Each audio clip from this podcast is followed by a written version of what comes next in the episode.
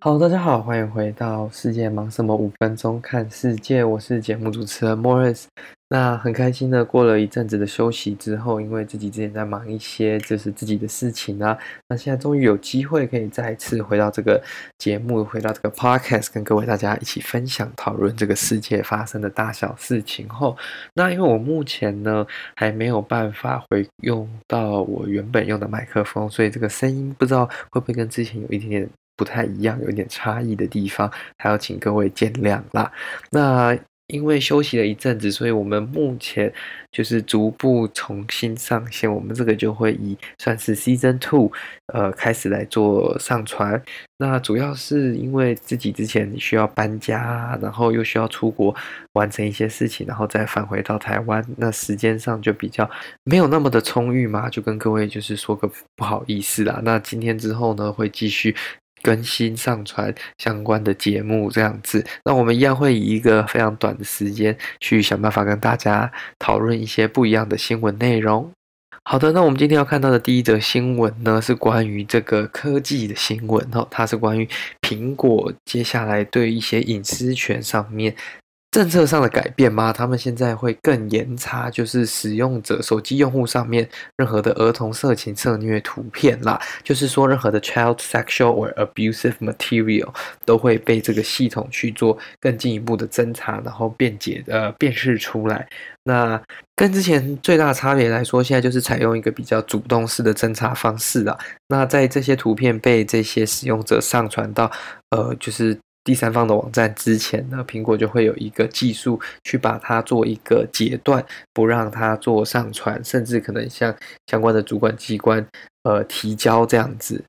那这个跟过去有什么样比较大的差别呢？就是过去的时候，基本上它要上传到云端之后，他们在 iCloud 上面啊才会去做这个图片的辨识，去做分析，因为你把东西上传到他们的云端了嘛，technically，呃。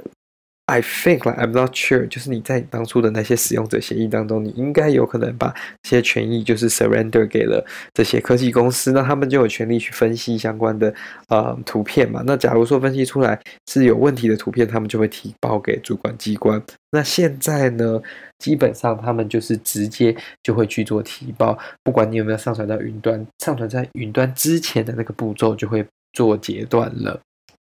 他们是说这样子是为了保护这些小孩子的权利啦，保护儿童的这些权利不受侵犯，但是其实。呃，有很多人在另外一边，他们说他们并不是不支持这样的科技，不支持这样的政策，但是同时间这样子会不会侵犯用户的隐私？因为你这些东西，你看你现在只是 store on your device，你只是储存在你的手机上面而已，他凭什么来去读取你的资料？凭什么来去辨识你的资料？再怎么，他可以辨识之后再把你提交给相关的执法机构跟主管机关？这样子来说，使用者的隐私是不是？不太受保障的。那今天可能讲的是儿童色情、儿童虐待这些方面，可能比较没有争议，因为这是不应该存在的嘛。那会不会应用相同的技术来读取其他使用者，或者是说更重要的一些资料，或者是说你个人隐私的一些资料，也会配这些后台跟这些嗯相关的团队去做分析跟去做辨识等等的。那这些有可能会。被一些国家啊，或者是被一些呃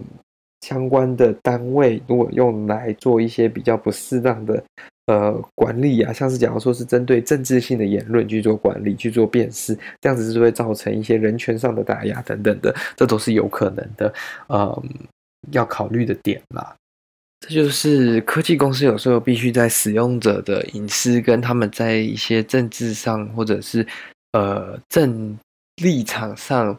以及政策上的方向，必须要做一个中衡啦。因为如果太过激进的一些手段的话，使用者应该也会。对于这个平台会相对来说比较保守一点点，就会觉得说，哦，这个平台如果是这样子，还是这个公司的产品是这样子，我们是不是要去避免去使用它？这也是有可能的吼。好，那我们第二则新闻要来看到的呢，则是这个美国政府最近对香港做出的一些呃反应跟一些政策上的改变。那目前呢，前几天应该八月六号、八月五号的时候，美国政府拜登政府呢就宣布说，呃，有一个临时。避风港政策，叫做 Temporary Safe Haven for um Hong Kong residents, Hong Kong citizens, Hong Kong residents。那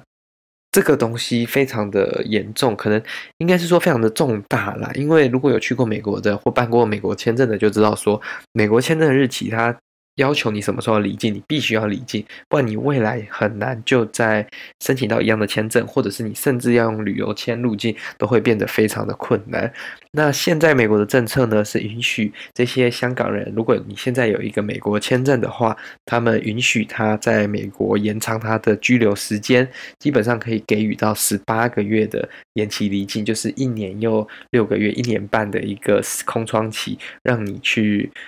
缓冲啦，就是看看香港上边有什么样的变化，或者是说去思考你可能未来要去哪里。那我觉得这个也是一个比较暂时性的政策啦，因为他们也不太确定说，哎，香港那边到底会发生什么事情嘛。所以现在一个比较保守的就是说，我现在先呃保护你，短时间内不会受到什么样的迫害啊，你不用被逼着一定要回去等等的。但是长时间上的政策还是不太确定。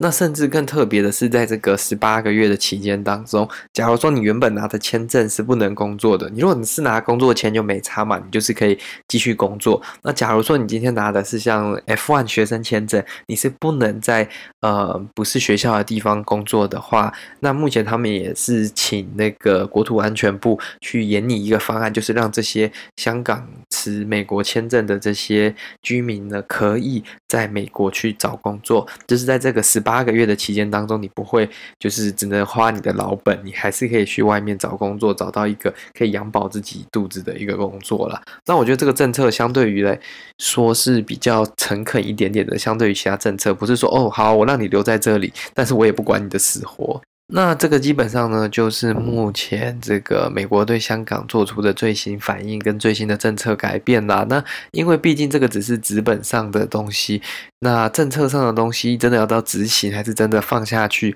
让？它实际运转之后，才能看得出它真正的成效嘛，是不是？那我们这个就得在接下来继续观察，再继续看下去，看看会不会有没有什么多大的效用，或者是说这东西只是拿出来喊喊的，实际上你要申请的时候又遇到很多呃 obstacles 等等的，we'll see。好了，anyways，嗯，感谢各位今天的收听。如果喜欢这个节目，再将这个节目分享给你的亲朋好友，也可以来我们的 Facebook 以及 Instagram，随时追踪我们后。那我们就下一次再见喽，拜拜。